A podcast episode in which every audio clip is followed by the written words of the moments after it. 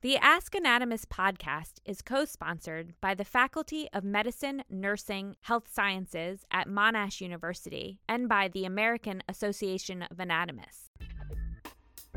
Welcome to Ask Anatomist, a podcast for the medically curious and for medical students. Today's episode Will this topic inflame you? I'm your host, Dr. Michelle Lazarus, a senior lecturer in the Center for Human Anatomy Education in the Faculty of Medicine, Nursing, and Health Sciences at Monash University. Just before we get started, I want to remind our audience that the following episode is for informational and educational purposes only. Discussions that take place do not replace consultation with your medical health professional nor the prescriptions provided by them. Please consult a medical professional before adapting to your own circumstance anything you hear on this podcast. Today we'll be discussing inflammation, acute and chronic, constructive and destructive. Inflammation is constantly talked about in the media. New diets that reduce inflammation, miracle supplements that will cure disease by lowering inflammation, the marketing of antioxidant life extenders. With all of this information in the media, it can be hard to decipher the facts from the fiction. So today, we will be discussing inflammation, and to help me do that, I have an excellent interdisciplinary team. Would everybody like to introduce themselves? Hi, my name's Michelle Leach. I'm head of the medical course at Monash University and I'm a rheumatologist, uh, immunologist. I've done some research on inflammation in my PhD. Hello, my name's Georgie Stevens. I'm a medical practitioner who works primarily in education. Hi, my name's Tiffany and I'm a curious medical student. The word inflammation is bandied around a lot in day to day life. We hear about antioxidant rich and anti inflammatory superfoods. But what is inflammation? An example of inflammation that we might all have experienced at some point is getting a splinter in your finger. If you think about what happens, the splinter goes in and you might experience some pain. Then, after a time, the area might turn red and swell, after that, you might notice some pus coming out of the wound. Right, so that's an example of illustrating how we have immune cells in the skin, and some argue that the skin itself is one of the largest immune organs that we have. From an anatomical perspective, the layers of the skin are the epidermis. Epi means sit upon, so it's sitting upon the next layer, which is the dermis. Deep to that, or underneath that, is the superficial fascia or subcutaneous, that's that fatty tissue that you can actually grab. Deep to that would be the deep fascia that surrounds the muscular layer. If you think of a piece of meat that's got that shiny sinew like coating over it, that's the deep fascia that surrounds muscles. We have that too. In the example of the splinter, it likely went through the epidermis and the dermis. And within those layers, there's a lot of innate immune cells associated with that. Those innate cells are like sentinel cells that are always prepared. So when you use the word innate, what you mean is that we all have them and they're all there all the time and they're always ready to fight anything. They don't need to have had exposure to that splinter before to know that that splinter is a threat. I recently saw a meme that said, We're never really alone. And that's because we have microbes constantly with us on our skin layer. So, within the dermis and the epidermis, these immune system cells are really critical for helping make sure that when we do cut open the skin and potentially get to those deeper layers, that we have protection. We have that army of the immune system ready to go and ready to fight anything that could gain access. You mentioned that inflammation is a good thing and it's a good process which we need in our bodies. But so far, everything you've talked about in the example of a splinter, with the pain, the redness, the swelling, the pus, that doesn't sound very good. So, how do we go from that stage to being healed? So, you could say that in, I think, the public perception, inflammation is a dirty word and it's something you don't want to have. But I am always very grateful for the fact that my body knows how to trigger inflammation because that's the only way that I can recover from the various insults that are happening. That pain is a helpful, normal event of the healing process. As Dr. Leach pointed out, inflammation is really critical to help heal any injuries to the body. To do this, blood vessels will dilate or expand, and when this happens, this allows all the cells involved with healing to have access to the injury site. So, that inflammation that you see, that swelling, that heat, a lot of that's due to that expansion of the blood vessels. And the pain is really helpful because that sensory information that's coming from that area is telling you don't touch it, leave it alone, and it's working to heal it. It's also a signal that those vessels and the structures around that area are changing size, and that signal gets sent back to your brain. So that pain is actually a helpful, normal process. Inflammation is actually going on in all of our bodies all the time. When people who are unwell think about inflammation, they think about the pain, swelling, suffering, heat that they're experiencing, which has come to their attention because the inflammation has reached a point that they're aware of it and they see it as something that is bad for them.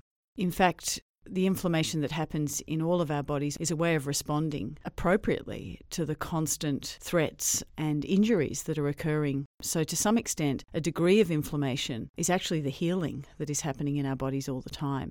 So, inflammation is something that you really want to happen in a normal person. It's only when that inflammation becomes protracted or extreme or perhaps is more amplified than usual that people will start to experience symptoms that they don't like. So, the process that's set up to first of all increase the blood flow will cause heat and it will cause the white blood cell soldiers to leave the blood vessel and go into the tissue, which will be uncomfortable and it will cause swelling. And in fact, the pus that you see is some dead white blood cell soldiers that we call neutrophils coming out. And all of that is uncomfortable and painful.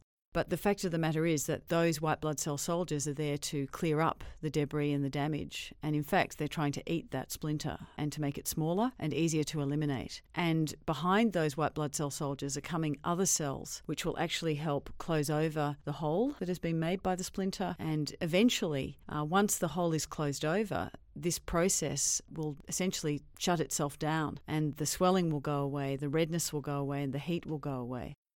So, the beginning of the pain, once you start to feel the pain of a splinter, that is the start of the healing, which will follow. What are the different causes or triggers for inflammation? Anything that can threaten the body in any way could trigger inflammation. So, that could be something from the outside, like a virus or a bacteria or an infection. That would trigger inflammation. It could be a trauma that is either external or internal to the body. And from time to time, our bodies get confused, and our own white blood cell soldiers or our immune system will actually turn on us. So we can hurt ourselves and trigger inflammation that way. Just about anything that is a threat to the body, the organs, the tissues, or the cells can trigger an inflammatory response because the inflammatory response is a protective response. And that threat can also be anxiety and stress. When we hear a word that has itis at the end, itis means inflammation. Can we talk about maybe how different tissues or organs in the body respond in different ways to inflammation?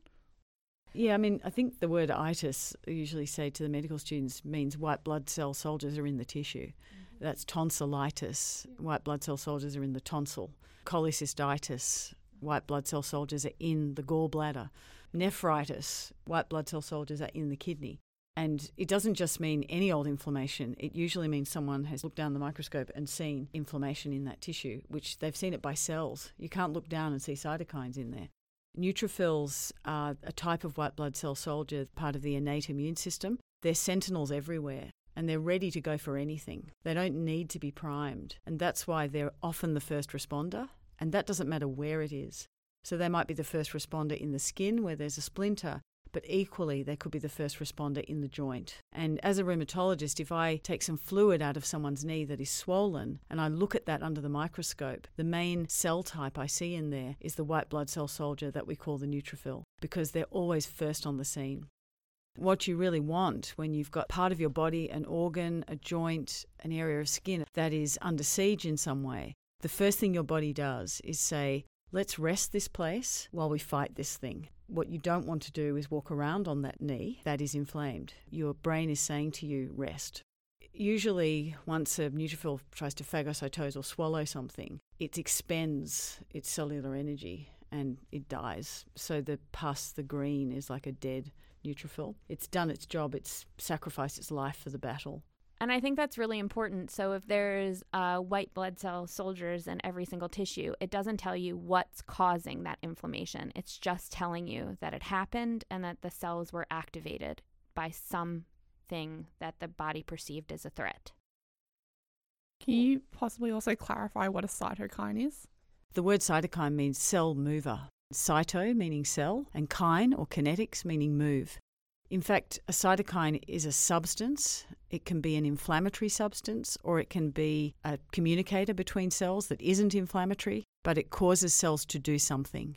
In most cases, a cytokine is a molecule that will attach itself to a receptor on the surface of another cell or cells and it will send a message inside the cell to the nucleus, which is at the heart of the cell, where the DNA is. And it will cause the DNA inside the nucleus of the cell to switch on a whole lot of different genes, which will cause that cell to make proteins, which will change the way that cell behaves.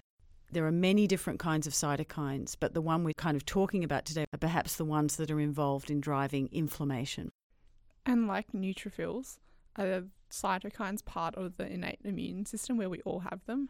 They absolutely are part of the innate immune system because neutrophils, which are the absolute prototypic innate cell, they make cytokines.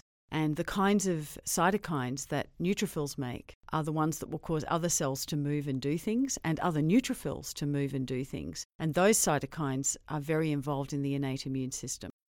We so far talked about acute inflammation, which is when inflammation happens in direct response to a sort of specific injury. But in the longer term, we can have what's called chronic inflammation, where that inflammatory process goes on for longer than perhaps it needs to go for, or perhaps is good for our bodies. Is this a process that you're talking about which is not so good or could be harmful?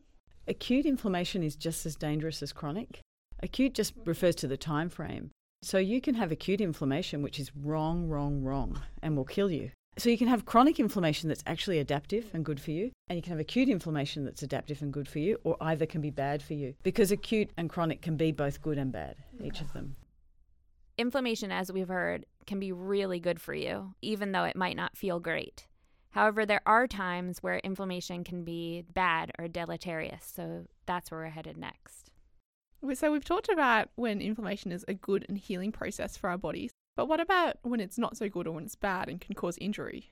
It can be bad for us if the response is too strong. An example of this is septic shock. What is happening there is that maybe bacteria have released substances into the blood that stimulate the immune system. If our immune response is so great that it causes us to die, that in the end is not good for us. What it's trying to do is to get rid of those bacteria. It's trying to do the right thing. But if the response is too powerful or too exuberant, we can actually die from our own immune response. And every day, people in the intensive care unit die, sometimes not because of the bacteria itself, but because of the way our immune system responds to it. And that's an example of how what we call acute inflammation can be very bad for us. Another example of when the immune system is bad for us is what I would describe when it's unbalanced. Let's go back to the splinter for a minute. We talked earlier about how those white blood cell soldiers that we call the neutrophils will come in first to get the splinter. But if we have a problem with our neutrophils, if, for example, our neutrophils aren't much chop and they're not very good at swallowing that splinter or trying to swallow that splinter, and we have a defect in them, let's say we're born with that, another part of our immune system will try to do the job, but it will make a mess of it. And there are some rare conditions that we won't talk about in this podcast where people are born where their neutrophils don't work very well. And those people end up having very severe, long standing chronic illness because another part of their immune system will try to do the job. Another example of when your immune system can do harm is when it's not strong enough, when it doesn't rise to the challenge appropriately. And again, what you can have in that situation is that other parts of the immune system will try to compensate and it won't be very good for us. It's not coordinated properly. Another example is when our immune system is our actual enemy. Most of the time, in all of us, we are very good at working out what is an outsider and what is self. And medical students learn about this, and many people in the public understand this very well. From time to time, partly because of the genes we have in our body that shape our immune system, some people have an immune system that is not very good at recognizing what is self and what is other. And when that happens, our immune system can fight a war against us. And if it does that, of course, that's not a good idea because there actually isn't an invader. and the immune system can essentially attack many organs, different organs in our bodies. So there's some examples of how an immune system that isn't appropriately constrained, appropriately refined, or appropriately powerful can't actually do the job that we need it to do. You've given quite a few examples there. Are these sort of things things that happen very commonly in the community? For most people, our immune system does the job that we need it to do. Most of us, if there's an insult that happens from the environment, or an infection, a trauma, our immune system is incredible. There are many illnesses that uh, medical researchers study, that we are involved in medicine, we are looking after people who become unwell. There are some conditions that are very common. So, acute appendicitis is quite common, for example. Another example of a situation where the immune system's attempting to fight off an external infection is with the flu virus. In that case, we do have flu deaths each year, and this is often due to the immune response being significant. And many of the symptoms that we experience from the flu are actually due to that immune system doing its job. However, in some cases, those symptoms become so severe and detrimental to the breathing, and that inflammatory process is extraordinary. So, it's another example of where you get over responsive immune system and it ends up hurting us or harming us. The people who usually do die from the flu, in fact, are the very young and the very old. And so I absolutely agree with you that in some cases, the reason people die is because of a very profound response to that viral infection. But equally, it could also be that in the immature immune system of a newborn or the sort of floundering or degenerating immune system of the elderly, that you can't mount a big enough response.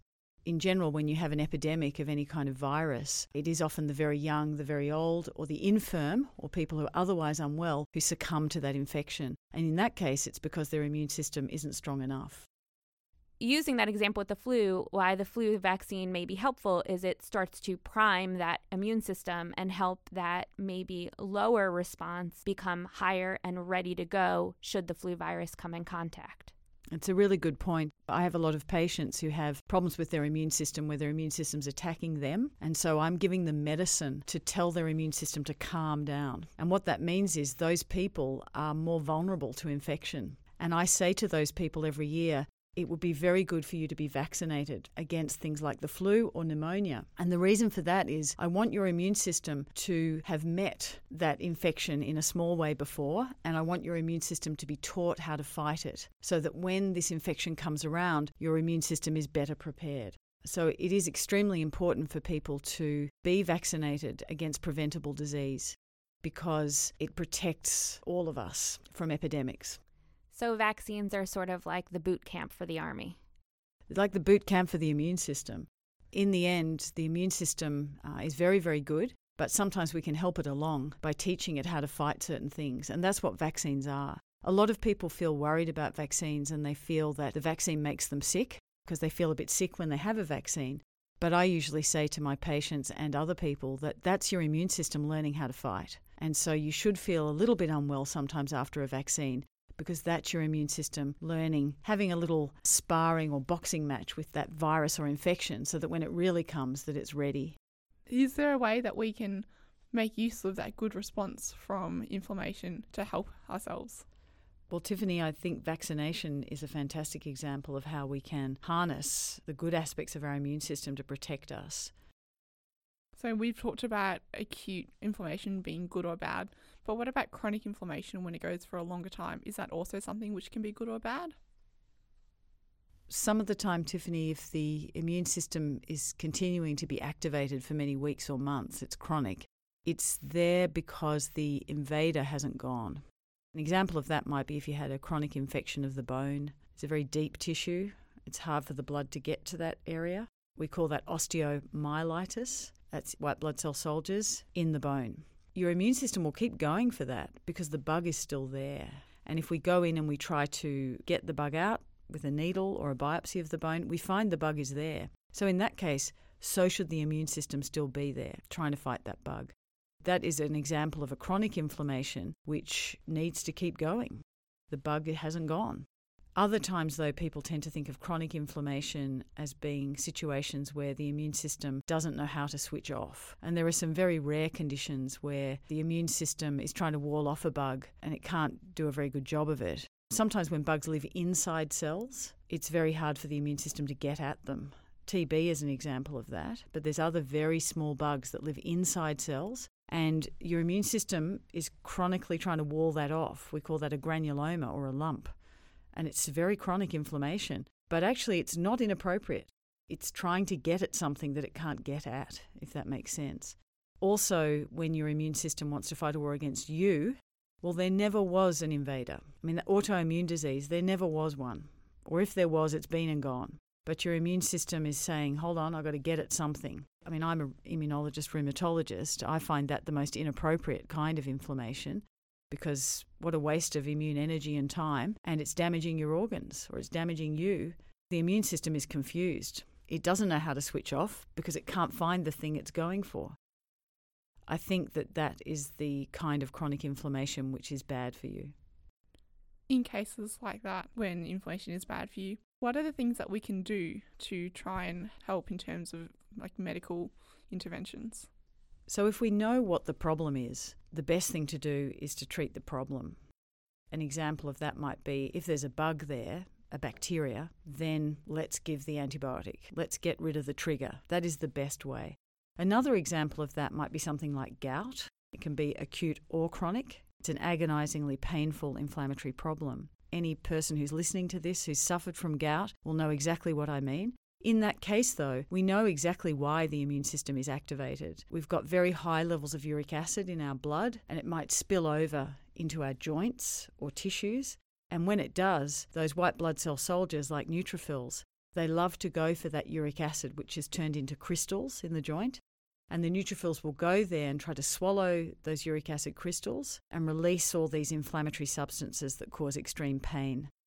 In that case, I'd be quite silly to tell the immune system to calm down because the immune system is going for something that shouldn't be there. In a sense, the uric acid crystal is like a tiny microscopic splinter inside. And your immune system's going there because it should not be there. So, why would I give that person a medicine to suppress their immune system when I know exactly the cause? In that case, what I should do is lower the uric acid in the body and stop those uric acid splinters from coming into the tissue. If, however, the immune system is making a terrible mistake and there is no trigger that I can identify, and I'm absolutely happy that there's no infection and I cannot find any agent that is inciting that, but the immune system is just super switched on and harming you. So, if it's inflaming your brain, your kidneys, your lungs, like it might do in a problem called lupus, uh, if your immune system is doing that, and that could happen in rheumatoid arthritis, where your immune system is inappropriately fighting a war against you, your tissues, and your organs, in that case, I should try to calm your immune system down using medicines that actually disarm those white blood cell soldiers. And we call those medicines immunosuppressants. So, those are some of the medications that we can use. What are some of the other alternative and complementary therapies that we could use other than medications?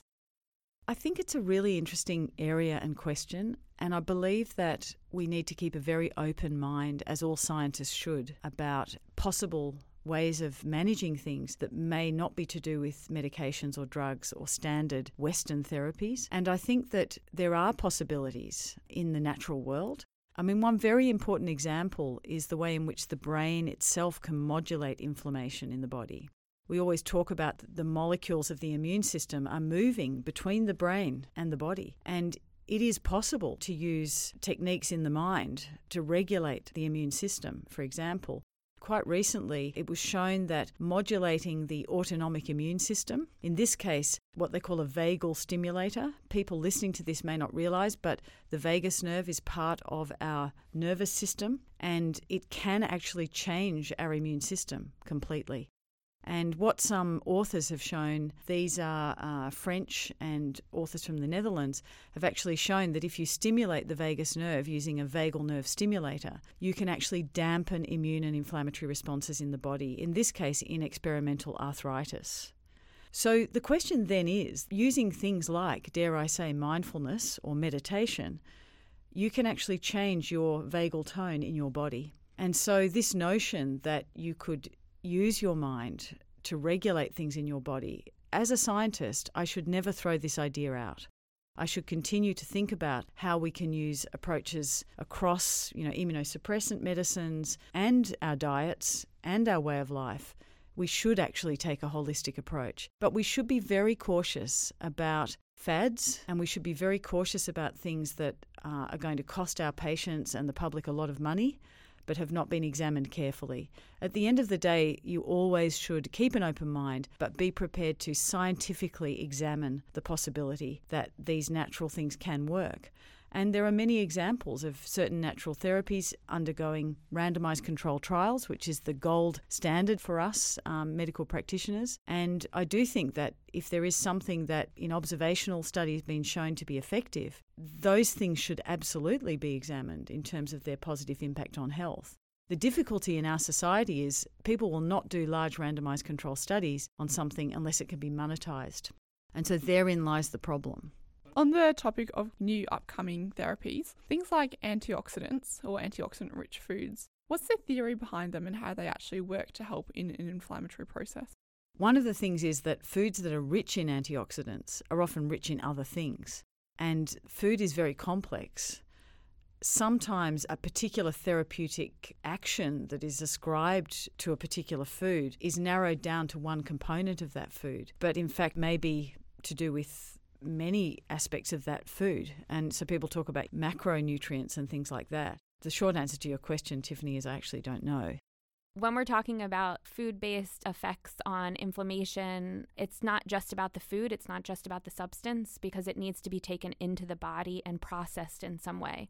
So often, if we're taking it through the oral cavity or through the mouth, it needs to go through the digestive system and it breaks down. And so, some things that would work on cells directly are not what they call bioavailable anymore once you eat it because the digestive juices break it down to a form that's no longer usable. So, that's why there's so much debate, and that's why this area is very difficult to research. It's a really good point because people often talk for, say, joint pain. One of the classic ones that's out there is about chondroitin and glucosamine, which are two natural constituents of cartilage. So it seems logical that if you ingest a lot of that, somehow you're going to replenish your cartilage and plump up your cartilage, which is the cushions in your joints. But I think it's quite analogous to things like skincare, where, of course, there's collagen in your skin, but if you plaster your skin with $500 collagen cream, it doesn't mean that it's going to get into the cells of your skin. And as a person who is myself aging, I'll tell you it doesn't work. And I, I can see the evidence that it doesn't work. But the fact is that the placebo effect is also very powerful, and all of us can experience it, and it might be something we should harness. If I take something and I believe in it, I will perhaps temporarily experience relief from pain. And that may last up to three months or longer, possibly six months. And that's a good thing. There's no harm in that. But if you're paying a lot of money for something over a long period of time and the placebo effect wanes, then that's harmful to your hip pocket, even if it's not harmful to your health. And I think the placebo effect really illustrates the complexities between, again, the mindfulness in the brain and the process of inflammation. That's all we have time for today. I want to thank this interdisciplinary team for talking about the very complex issue of inflammation, both healthful and unhelpful versions of that. Thank you for joining me today. Don't forget to head over to our website, askanatomist.com, for more episodes and links to resources. And follow us on Twitter.